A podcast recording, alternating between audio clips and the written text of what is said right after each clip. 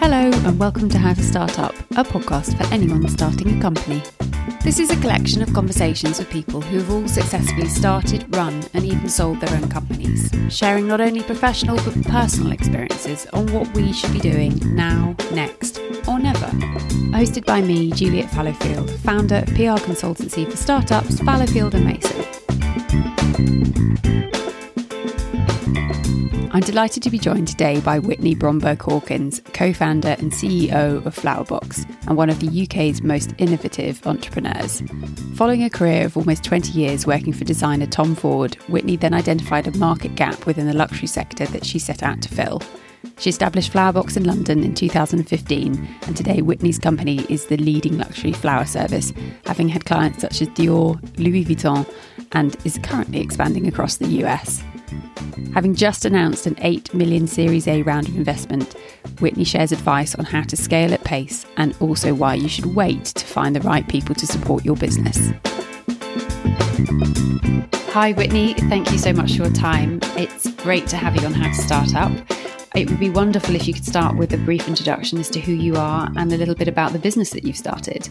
Uh, hi, my name's Whitney. I'm so happy to be here. I'm the CEO and founder of Flowerbox, an online flower delivery company that's now available across the UK, Europe, and the US. Congratulations, Whitney. That is huge. Because when did you start Flowerbox? I started it five years ago. What was your thinking behind starting Flowerbox as a floristry brand? Yeah, so I started Flowerbox after working for the designer Tom Ford for almost two decades. And it was sort of two pronged, the approach. But really, um, as a working mom, I was buying everything in my life online. I was buying my clothes online. I was buying my beauty online. I was buying my farm fresh organic groceries online. But if I wanted to buy flowers, I could either go to an overpriced florist and get flowers that were usually, you know, four or five days old, or I could go to the Covent Garden flower market before work.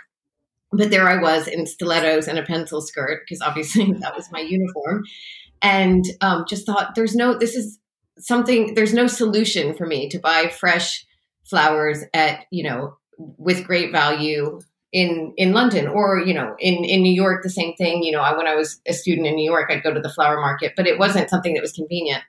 Then also you know when I was sending flowers I was pretty consistently disappointed with with what I ended up sending. You know, even if I spent a lot of money, it was never the right color, the color I had asked for. It was always sort of these weird mixed bouquets that um, were usually disappointing. So I thought, how come something like sending flowers that's meant to be like such a joyous and elegant thing to do, it was so consistently disappointing.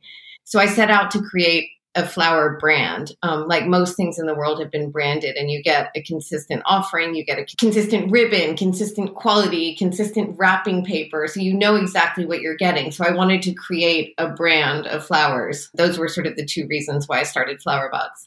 So it was really a case of you had personally experienced this problem and you saw the solution and how to fix it. Why was it you particularly wanted to start it in the UK? Well, I live in London, um, so it was very obvious for me to start where I knew. But in my mind, it was never going to be. I was, I mean, a lot of people are like, "Oh, did you always want to be a florist?" And I was like, "No, I, I never wanted to be a florist." And now more than ever, I especially don't want to be a florist. But um, I always saw it as a global solution, not just a, a sort of localized solution. There's a lot of other founders I've spoken to who, when they introduce themselves, they say, "I'm a founder," or "I'm an entrepreneur," or "I've started a company," before they say I'm a CRM expert or I am an architect, which is the core of their business. So, do you see yourself as a business expert before you see yourself as a florist? Florist would be so low on the list of what I am. And I, actually, florist would be at the bottom of the list. I find that really interesting because the bit of the job that I knew that I could do, i.e., PR and communications, now forms a much smaller percentage of my day to day than I really imagined it would because you are wearing so many different hats. You're doing website builds, uh, payroll. How do you manage all of those different tasks? Do you seek advice from a mentor or have you just learned? I love that you said at the beginning because I keep thinking like, when does this stop? I love someone emailed me last week and they're like, "Do you mind having your assistant get in touch with me?" I'm like, "When do I get an assistant?" Because that would be nice. I don't think it ever stops um, because sure i don't know i'm five years in and it's i'm definitely wearing multiple hats but i have yes i've been surrounded by really great women. I've got an amazing team. I also have a really great group of female investors who, you know, are there for advice. They're there for, you know, they're huge brand ambassadors. They're evangelical about Flowerbox and helping to spread the word. So I'm very lucky to be surrounded by a great group of women. In terms of when you first started the company, did you resign your role with Tom Ford and then the next day start Flowerbox, or were you sort of mulling it over for a while? Was there a key moment in that timeline where you switched your businesses? No, well, actually, I had started Flowerbox as a side hustle um, just to see if I could really do it. And I thought in my mind, I had this fantasy of I was going to keep my day job, keep my like fancy office and my nice salary, and then have this side hustle where I could sort of employ people to come and, you know, make flower Flowerbox a reality. But it became very clear very fast that it wasn't going to go anywhere unless I left my career. I also was pregnant with my third child, so I wasn't also going to leave. Um, you know, three months, four months pregnant. So I had my third child, and then that I left, and then I was full time Flowerbox. Incredible. And how do you manage that juggle between your personal self and your professional self? Um, again, I'm not sure I manage it well. Some days I manage it great, and some days less well. But I've got an awesome team at Flowerbox, and I really have an awesome team at home. I have um, a terrific husband who definitely picks up slack when I can't, and I have, you know, our nanny's been our nanny for 13 years, so she's um, since my first was born, so she's definitely, you know, the sort of third parent. And you know the, but the juggle's real obviously. You've scaled the business very quickly in terms of coming from, from, no idea to starting the business to it being a success and then an expansion. You've recently gone through a big raise. You have a chairperson on you have a board of directors how have you tackled all of that was it people saying you should bring in these people right now or did you just know that that's what you needed to support your business and correct me if I've got any of that wrong, by the way. no, it's all it's all true. And you just know, I think I know what I'm good at. And I think it's also really important to know what I'm not good at and know, you know, I have feel such a responsibility to my shareholders to deliver on this dream that we're all behind. So I it's so important for me to get the people in that can help me do that. So I think knowing your strengths and also knowing your weaknesses is key. And from your previous experience, obviously you've worked from very prestigious brands before you started Flowerbox. Is there anything that you've brought across from that luxury sector experience into Flowerbox's offering? Oh, every single thing. Um, I think, and that had never been applied to flowers. I think people underestimate how hard people in fashion work and people in luxury work. It seems so fancy and fabulous, but man, that hustle in fashion and, you know, those weeks before the show and the long nights and the weekends and the, you know, endless, endless, endless work. So I definitely brought that sort of work ethic and hustle to Flowerbox, but also uh, arguably there's no one better to that at creating a brand than Tom Ford. So I learned from him how to stay true to a vision, how to be so precise in every single thing that represents the brand externally, how to say no to things, you know, always say no to things that aren't right for the brand. So I learned so many things and, and brought so many of those details to Flowerbox. And that experience you had, I think it builds up your gut feeling, doesn't it? So when you're completely time poor in starting a company, trusting your gut feeling can be so important. And is there anything that you would go back and not do again? Is there any sort of mistakes in the road that you would like to have undone, or is it all just good learning?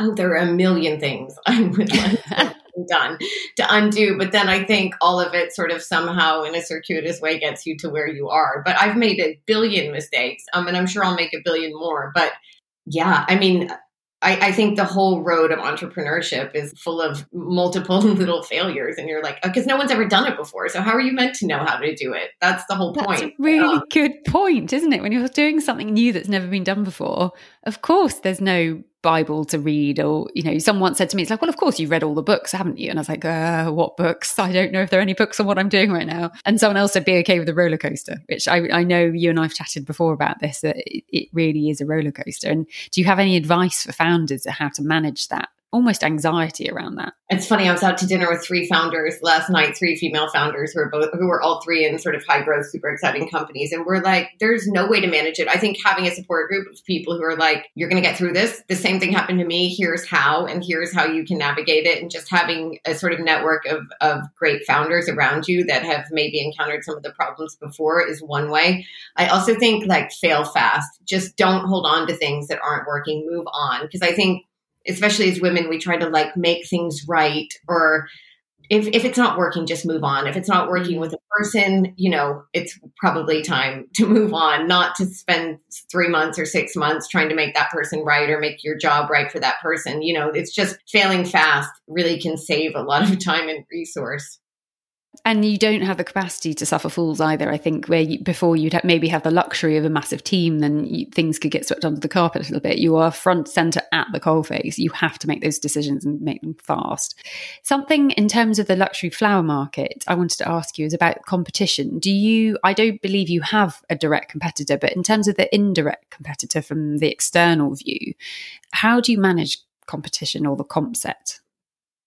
Um, I can honestly say I don't think we have competition because no one's doing um, any sort of online flower delivery at a premium level. Um, a lot of people are sort of in the space of like letterbox flowers and, you know, sort of 25 pound AOV. That's just not my DNA. That's not my nature. It's not something I would send to anyone. So I don't think at, at our, at the premium level, there is really competition. Um, and no one sort of has the obsession with quality and brand either that Flowerbox has. So I can pretty confidently say we're the only people doing what we're doing. Which is great in one sense, but also makes it very difficult in terms of you didn't really know if it was 100% going to work because it hadn't been done before. But I think you probably did know it was going to work. and in terms of your expansion, the rapid expansion that you've done into these new markets, for you, was it a case of you, it was an obvious choice in terms of the next market you go to? How have you tackled that? Well, I'm still tackling it, but for um, me, it was obvious to, to sort of geographically obvious to to um, tackle Europe first because it's closer and we could leverage the same business model. Then New York to me was a very obvious next step. So it was just New York, and we were able to sort of leverage all the incredible B2B clients we have, you know, like Dior, like Chanel, Louis Vuitton, Pomellato, like Cartier, you name it. You know, they were all our loyal clients across Europe. So they immediately came on board as sort of B2B clients in New York, which then sort of allowed us to launch in New York in a cost effective way because we already had a business. Um, mm-hmm. And then, you know, a lot of our clients are international people. They're people that had lived in London and are now back in New York. They're people with a house in New York and a house in LA. So the news picked up really fast. And like, for example, now we're in year one in the US and we're doing sort of year five UK numbers. So it's very clear that the brand has landed, that there is this exciting early traction but we haven't even i mean we're like a drop in the ocean what we've done so far. So now that's the goal with the next three years is to really have meaningful growth in the us recently i believe last month it was announced that you had an 8 million pound series a financing led by capstar ventures. That is a big deal to any startup. Must be game changing completely across the whole business. What led you to want to go into that series a I really do feel like an urgency to do what we're doing. And of course, we could grow over the next 20 years and have meaningful, profitable growth and grow really slowly. But for me, the speed and urgency is very real. So I just want to move. And I have all of these ideas, and it's so frustrating to me to have ideas and to be limited by resource or limited by time or limited by money. So that was one of the problems solved. The time is for me the most precious resource. And if you've got budget to recruit, to bring in the right talent to grow quickly, that is super exciting. So now you've got that sorted, you can just do world domination. exactly, exactly when you're looking for investors, do you have any advice of who to go with or who not to go with? A hundred percent. Like that goes back to gut too. Like don't take money from people that are not nice and that are not aligned with you. And it can be very tempting and it can be very tempting when you need money. And I've said no now like four times to four different term sheets of many, many, many millions of pounds because they weren't right. They just weren't right. The terms weren't right. The people weren't right. It wasn't the right fit. And, you know, I really, most recently in this round, there was um, a U.S. investor that that was going to take the round, and at the last minute, I said no, and it was terrifying because I didn't have another option. I didn't have a plan B, but I would have regretted it for the rest of my life, and it actually would have made me not love my job. Um, and that ultimately, I'm so glad I didn't do it. But you know, there were moments, like deep, dark moments in the summer, where I'm like, what if I don't do this now? God, yeah, it's really the fight or flight moment of huge decisions. But you're right, you've got to think of the future you, and will the future you thank you for that decision in that moment? Same applies to appointing your chairperson, Sir John Peace, who is former chair of Burberry, Standard Chartered PLC, and Experian. Is there any advice you'd give people when they're looking for a new chair? Oh my gosh, endless advice. So I was super lucky at the very start of Flowerbox. Mark Sebba, who had been the CEO of Net-a-Porter, was our chair and really helped me sort of lay the, the most amazing foundations to Flowerbox. Um, he sadly passed away. Um, and for the past three and a half years, I've been looking for the one. And I have kissed so many frogs. There have been so many people who were like, it felt like dating. And you'd sit at the table with like, and you're like, you don't even get me. You don't even get where this is going. You don't understand the vision at all. And then there were people that like were in it for financial gain, but weren't really in it because they wanted to contribute. Then there were people that wanted it to go mass fast and like you know slash prices then there so finding someone who was completely aligned with the vision with the brand that saw the same enormous potential that I see and actually has the skills and experience to help me realize it and help me build out the right structure to make it huge. Is I mean it's been the most it's it's been a full-time job on the side and I'm so so so so lucky um, to have found Sir John. And, you know, I think it's a really pivotal thing for the business. Yeah. Well, I wouldn't say it was luck. I think it's a lot of hard work. I mean, recruiting, A, is a full time job, as you said, aside from your other day jobs. But I'm really delighted that you found the one. It's uh, talking about dating. Totally one. Like, heart in the eyes, the one. And uh, what advice would you give new entrepreneurs as to how they can thread sustainability or ethical practice through their new businesses? This isn't luck. This is really determination. But from the onset of Flowerbox like sustainability was at the core of what we're doing. We have a zero waste business model which i think is something we don't celebrate enough. So literally we only cut flowers to order. And traditionally in the floral industry like 60% of flowers end up going to waste and going to landfill so we had from the get go electric vans, which again is like super costly. It's not the most convenient thing. We always took the harder route because it was the right thing to do. We have fully compostable flower food. We compost all of our green waste, which when you're trying to, to get margins, you know, early on, it's really tough to spend any extra money you don't need to, but we have all of our green waste composted. So it's really been at the core of what we're doing, which I think is great because we're not now a, a bigger company where we have to go back and try to weave it in. It's always been part of, of our uh, sort of cultural values. So do the hard yards at the start so you're set up for the future. Yeah, and it's expensive and difficult and not the easiest way. I mean, you know, to send flowers without having plastic in our packaging, of course, there's a reason every florist uses plastic in their packaging. There's water, and plastic is a good mm. barrier for water. But we, from the beginning, you know, we've used brown recycled paper, um, kraft paper. So that's it's always been the sort of harder way out, but but the right thing to do. It reminds me of a colleague I used to work with who on Friday, she's like, you know what? Monday Hannah is really going to thank me if Friday Hannah does this today. And it's that future proofing yes. Uh, when you're tiny at the beginning to set up. And I've been doing the same with the, the mission and the vision and the values of the culture of the business. We're tiny, but in the future, the work is done at the start. So you can, you can thank the future you. I love that. and what is the thing you like the most about being self employed or having started your own business? I love that the sort of and the achievements, I feel like I'm a part of them. And not when you work for a big company, I always feel like you do all these great things and it's never really acknowledged. It's never really clear the role that you played in sort of the company's achievements. I love that, you know, the achievements are mine. I also equally dislike that the failures are mine. You know, so I think the ownership of the fate of the company is something that's hugely gratifying, also hugely terrifying. In terms of growing the business, a lot of people have said to me, the sooner you realize you needed to recruit a team six months ago, the better. Do you have advice on bringing people into your business within your team on a day to day basis? Well, I would say the thing that's the toughest about business is people and just keeping everyone aligned, keeping everyone motivated also there are people that are right for the A to B of the business that you really quickly outgrow that are never going to help the business get from B to C. So I think acknowledging that and not looking at it as a failure. I also think invest in people. Like if you have the resource, spend all the money you can on key people because they end up making it back in droves because they're they're experts. And at the beginning, obviously, you you hire the best people you can. I would have hired anyone that would come to Acton and work with me. Those those you know that first year or two years.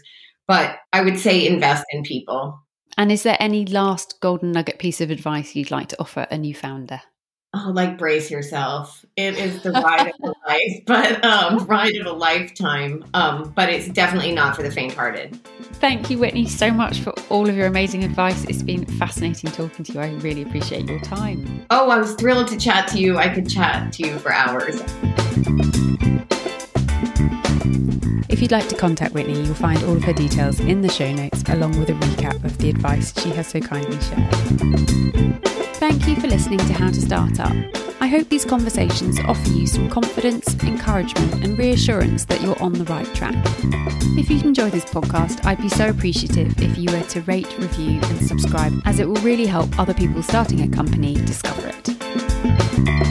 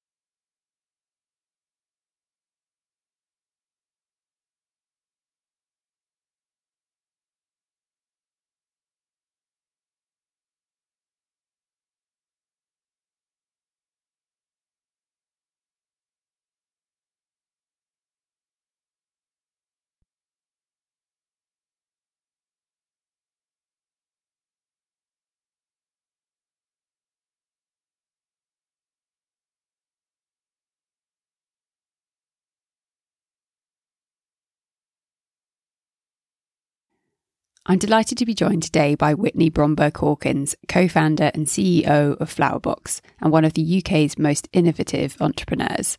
Following a career of almost 20 years working for designer Tom Ford, Whitney then identified a market gap within the luxury sector that she set out to fill.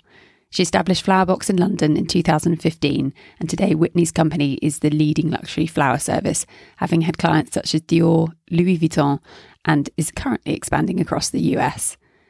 Having just announced an 8 million Series A round of investment, Whitney shares advice on how to scale at pace and also why you should wait to find the right people to support your business.